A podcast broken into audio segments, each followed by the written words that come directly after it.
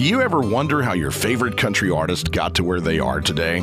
We had no fear whatsoever. In fact, we we probably made a lot of mistakes. People go, what are they doing? They're not ready for this. But we were so hungry to be out there in front of people that we probably should have spent a little more time honing our craft before we just dove in. Did success come easy, or was it a long, hard road? I wasn't sure I was going to make it at all, but I just kept like the little engine that could. I think I can, I think I can, I think I can. What advice would they give to a young artist? The greatest advice Elvis ever gave me.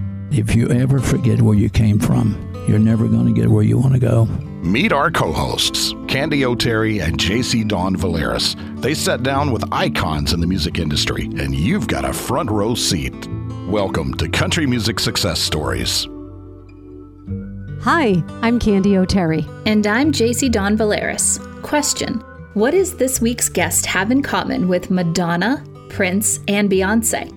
Answer: she goes by her first name only, Sylvia. There is so much to talk about when it comes to this award-winning, record-setting artist.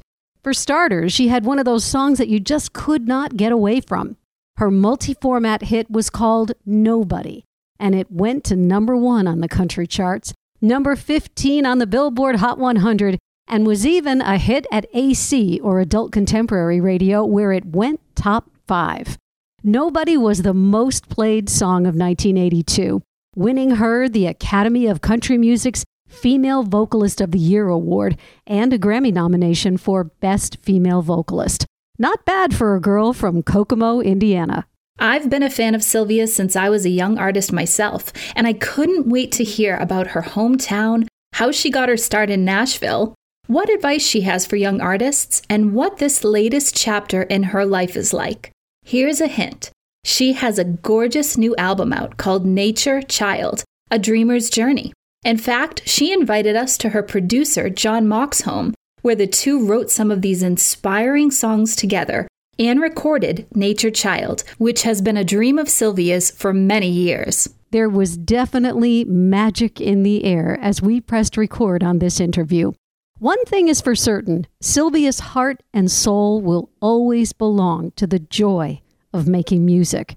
But we had to ask, who was the first person to encourage her love of singing? Well, it was my mother. I've told the story so many times that my aunt was over visiting at the trailer park I lived in as a child, Tall Timbers Trailer Park. She heard me singing because I was singing all the time, and it just was like eating, sleeping, breathing, singing, even at that young age. And my aunt, I remember overhearing my Aunt Nancy say to my mom, you should let Sylvia sing at church. At that time, went to this very small little Pilgrim Holiness church. And so that was really the first time I sang in front of people at three years old.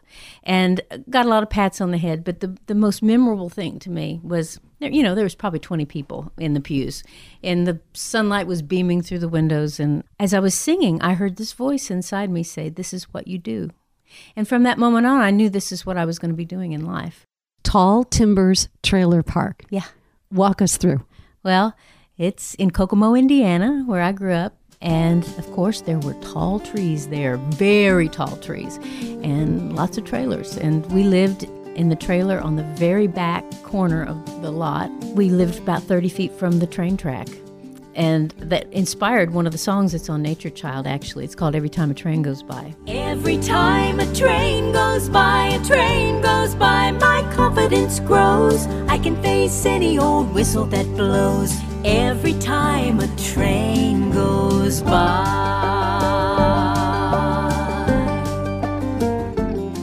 I was very shy as a kid. I hid behind my mother's skirts. I was very shy. But I was scared of train because it was so loud, and if I was out playing I would run and hide under the trailer. So I was telling my friend Tom Schuyler this story one day. We were listening to some music that John had written. I told him the story about the train, and we realized that the music that John had written had a train feel. And I think that's what spurred the memory, and then we wrote this song. Isn't it amazing how the experiences we have as a child mm-hmm. form that foundation that follows mm-hmm. you for the rest of your life? Yes. Who were your musical heroes, your role models, when you were growing up? The first one that I remember is Patsy Cline. My dad is from Tennessee, and so I spent a lot of time in Tennessee as a kid. My dad's people are all from up around Lafayette, which is in Macon County, close to the Kentucky line.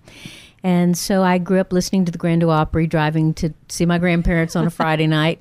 And so I don't think of any particular artist. I just I just love the, the vibe, the energy of the music. But when I first heard Patsy Cline, that's when I got serious about knowing that where I would come. Because I, I always said when I grew up I was going to be a singer. And it became clear that, oh, I'm I'm going to Nashville. And, of course, Tammy Wynette and Karen Carpenter. I oh, love Karen me too. Carpenter. You know, her I, voice is like a glass of water. Oh, so pure, it's right? Just amazing. She inspired me. So it was probably Patsy and Karen were the two main vocalists that inspired me, but also Tammy Wynette. I really love Tammy. And I love Tanya Tucker. In yes. high school, Tanya was really hitting it big. And, and I was just like, oh, my gosh, I got to hurry up and get to Nashville, because she was like thirteen when she had her first hit. So it's like, I'm, I'm going to be old when I get to Nashville. But you knew it from the time you were a little girl. Yeah. They say that the record or the C D that you purchased at fourteen defines your musical core. Hmm. For me, that was Linda Ronstadt, Heart Like a Wheel. Mm-hmm. Do you remember what that album was for you? Oh, it was Patsy. It was Patsy Cline. Yeah. That's one of my first albums that I bought. You arrived in Nashville as a high school graduate on the day after Christmas. Did you have your family support to make that move? I had just turned nineteen, December ninth, and the, so just a few weeks before I moved here. My parents did support me in coming down. They helped me find an apartment, and Dad bought me a, a nineteen seventy-four green, crap green Maverick. I, so it was the most terrible color green. I love the color green, but that Maverick was not the right color green. But it was a good little car for my first few years in town. I got set up in an apartment, and it was really maybe five minutes from Music Row. It was on Ackland Park Drive, and I parked my car down on Music Row that first week I was in town. And of course it was between Christmas and New Year's, so there was nobody hardly working on Music Row. Right. But I had made a previous trip down and had met Tom Collins. And so I knew they were moving to Music Row, and I found where they were moving in, and they were in the process of moving during the holiday. So they were there, and they had met me like two or three months before. And I came in, they said, oh, you're down back down for another visit? I said, oh no, I've moved down. They jaws dropped, because I was so green. I was so innocent. I had never been on a date. I lived a pretty sequestered life as a kid, and had just laser focused on being a singer. What kind of things surprised you about the music industry when you first got here? The nice surprise, it was like a family. Music Row was really Music Row then. It's very changed now. There's still houses that are publishing companies and stuff, but it's become much more corporate influenced. So I really am so grateful that I came to town when I did, and that I got to experience the camaraderie. I walked up and down Music Row for the first week I was in Nashville, knocking on every door, introducing myself and looking for a job. And I was really lucky that within a month, Janie Fricke got a job recording for Columbia Records. Tom Collins' secretary, Carolyn Honey, called me and said, hey, Janie isn't going to be working here. Would you like to have this job? And I ended up working there the next four and a half years at a music publishing company, which was my dream, to work in the business somehow. Well, speaking of that, you started working at Pi Gem Music. Mm-hmm. You were doing everything from answering phones to singing on demos. Mm-hmm. What did you learn about the music industry in your time there? Oh, a lot. I was the receptionist, so everybody that came in the door, which was pretty much everybody in the music industry, other writers, other publishers, producers, record label people, it was like the best internship you can have ever imagined. Right. It was just fabulous. So definitely an understanding of kind of how the music industry works, and that was my plan. I, I thought, well, if I'm going to be working in the music industry, I want to understand how it works. And I want to know the people in the industry, because these are my peeps. These are the people that I'm going to be working with for years to come, hopefully. I did fewer demos for Pi Gem and Chess Music than I did for other publishers. You know, it's almost like where you are, they don't see you. But out there, you know, in other places, you know, finally, you know, after a few years, some publishers and writers called Tom and said, are you going to take her in the studio? If not, because they knew I worked there. So they were doing the right thing. They called, and he started noticing people were calling saying, are you going to record her? And he wasn't really interested in recording me at all. Well, that. But when other people got interested, then he got interested. But actually what happened is I auditioned for the group Dave and Sugar when one of the girls left. And uh, so that's really how the R C A people heard me. So you were eventually signed to R C A Records in nineteen seventy-nine as a solo artist. Do you remember your audition? Did you sing a certain song? Well, I was auditioning for Dave and Sugar. And so they, I was singing Dave and Sugar songs, and I was singing a harmony part. And Charlie Pride was at those auditions. Jerry Bradley, who was the head of R C A, was at those auditions. Because Dave and Sugar was Charlie Pride's. They were his backup right. singing group. And then they got their deal from being his group. And then I was, you know, in that audition to take one of the girls' place who was leaving the group. And I got a call at Pi Gem, you know, because I'm answering the phone, Pi Gem and Chess Music. And uh, it was Jerry Bradley who called and said, oh, well, is this Sylvia? He had this kind of gruff voice. Is this, is this Sylvia? And I said, yeah. He said, well, I just want you to know we've made a decision. We didn't pick you, but you were runner-up. But he said, but Charlie Pride and I really liked your voice. And so we're going to talk to Tom and get him to get you, get you in the studio and record some sides. And oh that's that's how it happened. So wow. I didn't really want to be a part of a group. So that was like the dream come true. So everything happens the way it's supposed to, right? It does. It does. I'm curious about the name Sylvia, plain Sylvia. I mean, we have Madonna, we have Prince, we have Sylvia. You at some point decided I'm just going to be my first name. Well, it was a very not thought about, spur of the moment thing that happened. I was, at that time, I was married and had the last name Allen, and Deborah Allen was on the label at the time, so I couldn't use Allen. And my maiden name is Kirby, which I suggested we use, and they said, isn't there a vacuum cleaner named Kirby? And so I didn't, they did, I could see it coming. They're going to make up some phony last name for me. Sylvia is my real name. And I said, well, what, why don't we just use my first name? I mean, it was just, came out of my mouth. There was no thought involved. It just popped out of my mouth. And there was this moment of silence around the table there at R C A, and then Joe Galani, I think it was Joe at the time, he said, okay, that was it. Sounds good. That was all the thought that went into it.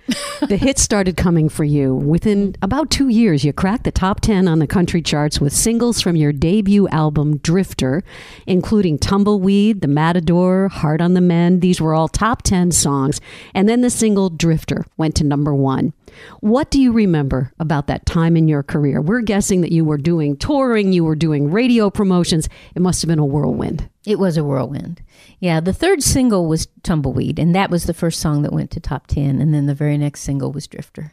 It went to number one. At that time, the word on the street was R C A will give you three shots at having a top ten record, and if it doesn't go top ten in three, they drop you from the label. So I knew that third single was really critical, and a different song had been chosen, one that didn't even end up being on the album, as I recall. And uh, and that's the, the, the one that R C A had chosen, and I remember going to Tom and saying, that's not the single. That's not the single. We cannot put that one out.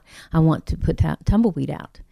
And so Tom went to the label and said, you know, we're not happy with this single choice. We really would like to go with Tumbleweed. And thank goodness they went along with that. And then that became my first top ten. And that ensured that I could stay a little longer. Tumbleweed,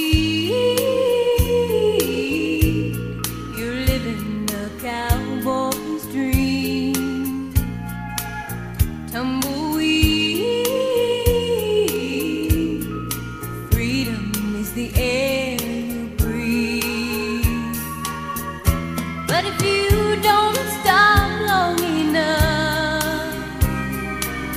Yourself fall in love. Tumbleweed, you're gonna end up lonely. Tell me about the first time you ever heard your song on the radio. It just feels surreal, and at the same time it feels like, yes, this is, it's like an affirmation that, yeah, I've known since I was three years old, this is what I'm going to do in this life. The so, voice told you. But it's still surreal and humbling, you know. And I think as the years have gone on, I have a perspective on it that I didn't really have then, of just how incredible that it was, that, that things just took off pretty quickly for me. You know, we've had artists tell us that they heard their song for the first time while they're in a car, driving along, out it comes from the radio, roll the window down, this is my song. Yeah, I was too shy for that. I really was very shy, and when I signed with R C A, I had zero performing experience. I had sang in the studio, but I had not performed live on Talk stage. About being thrown into the deep end of the pool. Well, I remember Joe Galani asking me, because they had, when Joe took over from Jerry Bradley, a lot of people were dropped from the label. A lot of people who had been on the label for decades. And here I was, a very a newbie that was signed by the previous head of the label, which didn't usually bode well. You know, usually there's a house cleaning. And for some reason, because I remember him asking me, well, now, what kind of stage experience do you, do you have? I said, well, not much, but you know, I sang I learned, in church. I learned, no, I just did that one time. Oh, gosh. That's it. I, no, I had no, I sang in front of my parents' dresser mirror along with the radio. That was the experience I had when I moved to Nashville. And so I told him, I said, well, but I learned fast. And I was just real clear. And I think he went, okay, all right, we'll try it. nineteen eighty-two, mm-hmm. landmark year for you with the studio album Just Sylvia. Mm-hmm. The single Nobody becomes a multi-format monster hit, becoming the most played song of nineteen eighty-two. Did you know it was a hit when you recorded that song? Take us into that session. We had recorded all the songs for the Just Sylvia album, but we were going to do one more session just to be sure. We wanted a few more than ten. Usually ten songs was what made an album then. We'd already chosen the songs for that session, for the last session, and I was going over those songs with Tom Collins, my producer at the time, Kai Fleming and Dennis Morgan, who were hot songwriters during the eighties, busted into the office, said, you got to hear this song, you got to hear this song. And this was in the morning. We had a two o'clock session booked, and, and uh, they said, we just finished it. It's, you you got to hear it. And they played me live. They didn't record it. They just came in and played it live. They had not put it down on tape at that time. By the time the chorus came around the second time, I was singing along with them. It was just like, oh my gosh, this is really cool. I love this song. And so it ended up being the last song on the last session. It was the kind of the extra session. I think we ran through it three times. The third time, it was like, okay, and that's the vocal you hear. I did it live with the studio musicians in the studio. I had just learned the song hours before, and I think we went back in and punched one line, and that was it. One note, I think. It was just one word, and that ended up being the live vocal that ended up being on the record, so it felt special. I didn't know if we knew it was going to be a hit, but it just felt like there's fairy dust just flying around in the studio that day. Sitting in a restaurant, she walked.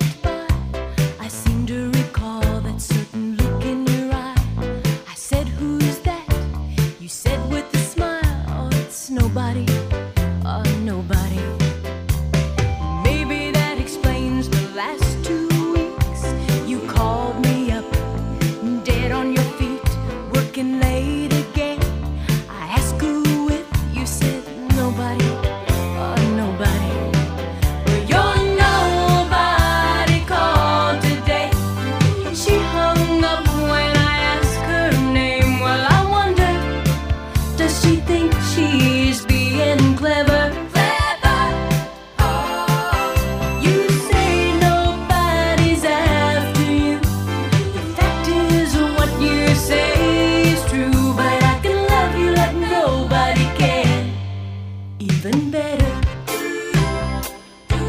Well, it was certified gold. It was B M I's Song of the Year. You received a Grammy nomination, and you were also awarded the A C M's Female Vocalist of the Year. What do you remember most about hearing your name called in that moment and knowing you had won that gigantic award? I was kind of numb.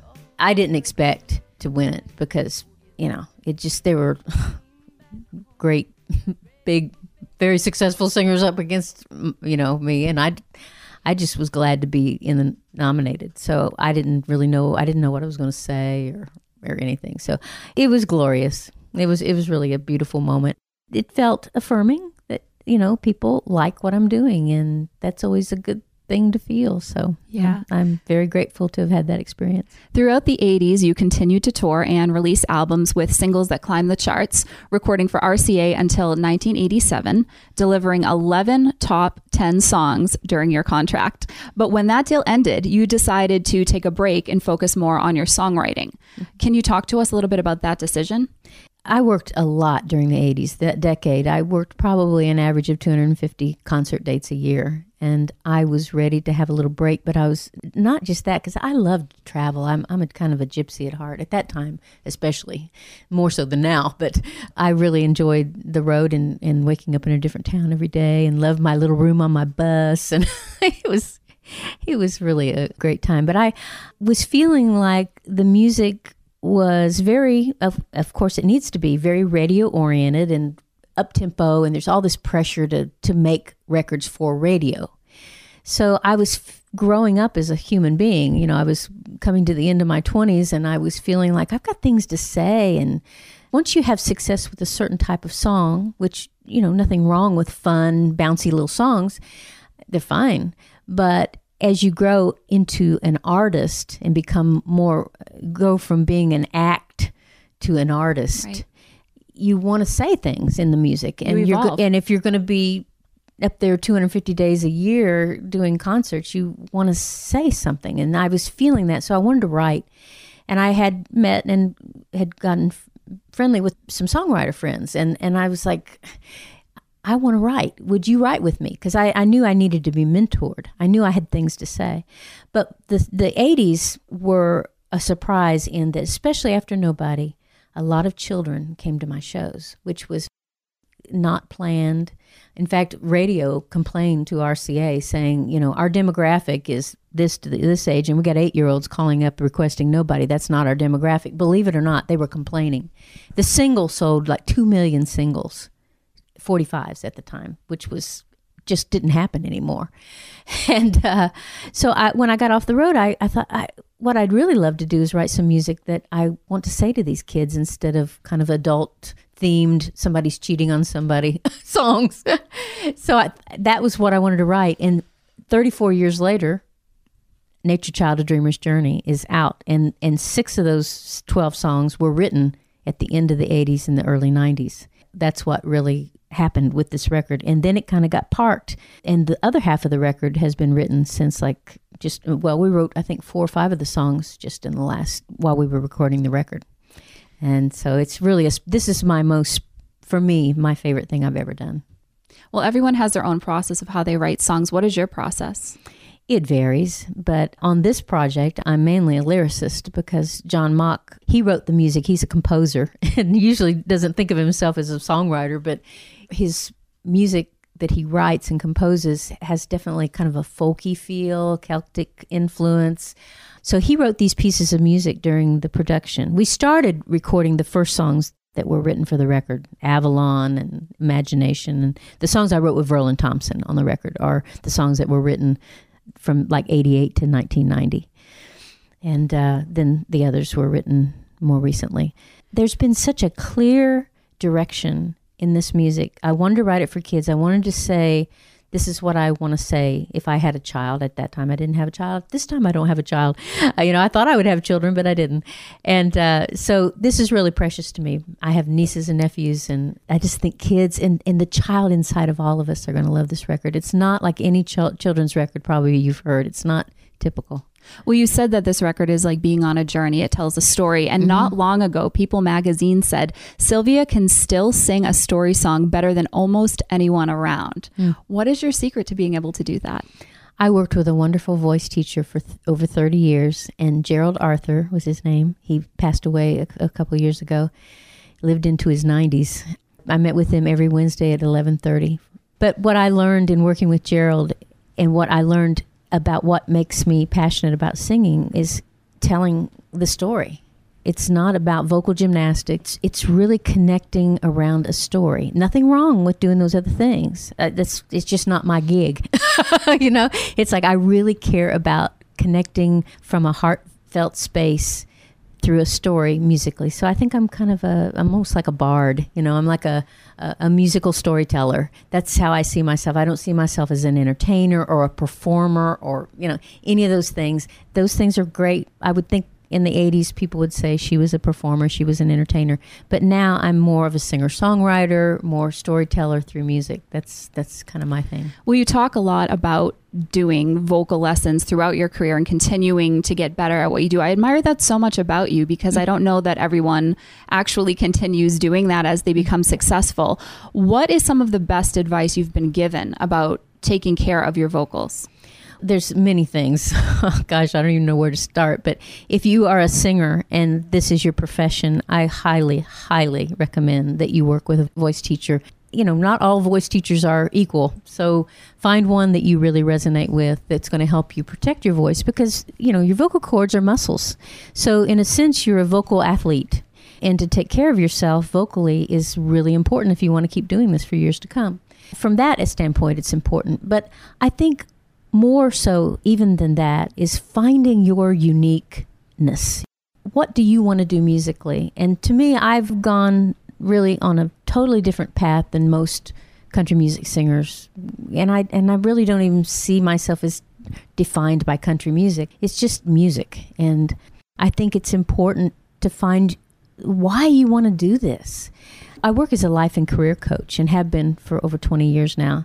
And often I'm in situations where I'm coaching young people, and it's been really amazing how often initially when you ask people why you're doing this, why do you want to, they want to get rich and famous. Yeah.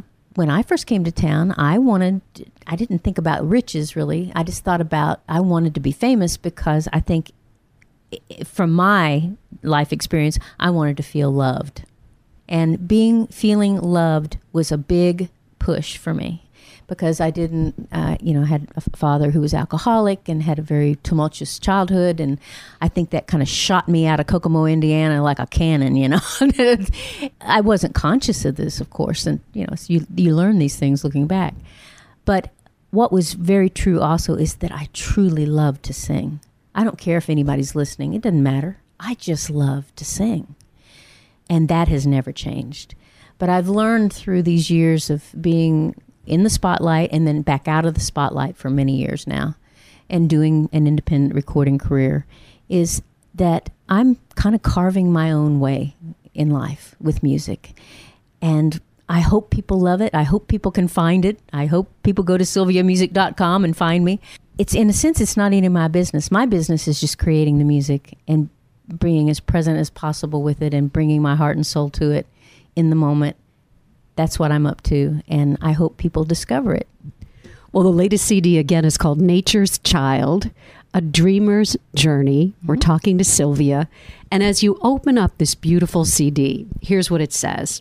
You are about to embark on a musical journey to the beautiful and enchanting city of Avalon. It's a land where your dreams come true with endless possibilities. And there's a song called Don't Be Afraid to Dream.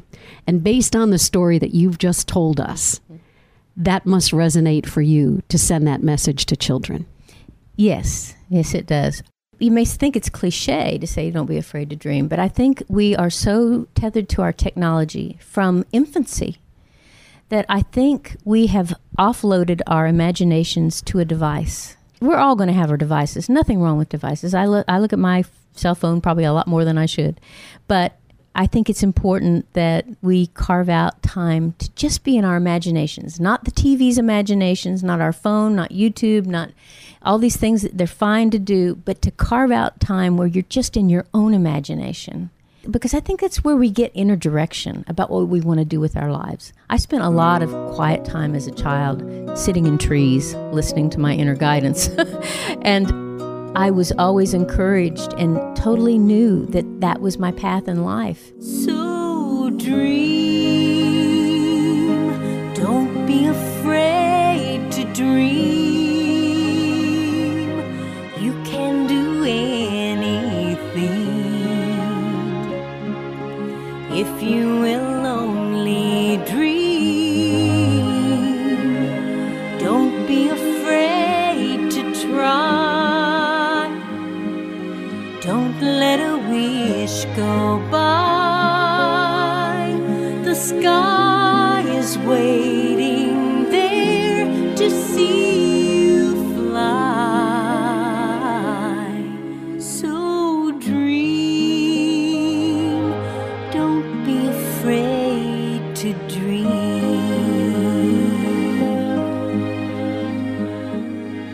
Don't Be Afraid to Dream, and don't be afraid to put down the phone for a little while, or or the, the tablet or whatever, the computer, and just go out and play in nature and find out what your insides are telling you, because there's always, there's a dialogue going on there if we tune in. There's always a lesson along the way, mm-hmm. in your career, in your personal life. Mm-hmm. For you, Sylvia, what's been the greatest lesson? At this time in my life? Yeah. One of the things I'm contemplating right now is, how can I be of the greatest service to the whole? That's the contemplation I'm in right now. And I think being of service in some way at this time in my life is the most important thing. And it's a natural progression. We all evolve. You know, in my twenties, it was all about me, me, me, me. And then, you know, I think as I keep evolving in life, I realize that it's okay to talk about me, but I'm I'm really more interested in other people. I think in this celebrity culture that we live in, the focus is just on creating some kind of celebrity, shiny, glamorous kind of thing that really, when I look back, doesn't have any depth. It's kind of like staying on the surface of the ocean, you know. And for my life, what's important for me has been to drop down into the stillness of the ocean, to make clearer choices than I was able to make back then. Nothing wrong with the choices I made. It's just part of where I am in my life right now. So to be of service to other people, and I think this album that I made, Nature Child, A Dreamer's Journey, can be of service to people to listen. It's like I don't want to be necessarily famous from this record. I just want people to hear it and be inspired by it. That makes me happy. Well, experience equals wisdom. Mm-hmm. So what do you wish you knew when you arrived in Nashville on the day after Christmas at the age of nineteen? What would you tell that girl that you've learned? Be patient. Uh, I was so ready to have a recording deal right away. And, and there was, I wasn't ready for a recording deal. In fact, I wasn't even really fully ready for a recording deal when I got it, because I was learning how to sing and learning how to perform on stage and all that. But also know that it's my responsibility to develop my talents. I kept thinking that these people should be nurturing me. They should be helping me grow. They should be. And it was like, no, no, no, no, honey. That's your responsibility, Sylvia. And that's when I, I started seeing a voice teacher, and I started taking care of myself. And then after I'd written some songs for a little while after I got off the road in the eighties, and I started to go back and knock on the doors and see if I could get another recording contract. Nobody was interested. I was really depressed and kind of gave up. I thought, well, you know, I may, I guess I need to do something else. That's when I discovered coaching, which was a wonderful thing. And about two weeks after I surrendered my music career, I got a call about doing a Christmas record. And then I realized I can't give my power to other people to tell me whether or not I can make music. And that's when I decided I'm going to I'm going to record myself and explore my own route. And that's where I've been since nineteen ninety-six. Our final question, and thank you so much for having us here today and for telling us your story. The key to my success in country music has been what? Fill in the blank. Never having any doubt that I could do it. I want to say thank you so much for having us here. Thank you so much. Aww. We really appreciate you. Well, I appreciate you all wanting to talk with me. Thank you. There they are, Candy O'Terry and J C Dawn Valeris, two award-winning interviewers who are respected and trusted right here in Nashville. Do us a favor and hit that subscribe button right now and tell your friends about the show. Follow them at Country Music Success Stories and on TikTok at Candy and J C.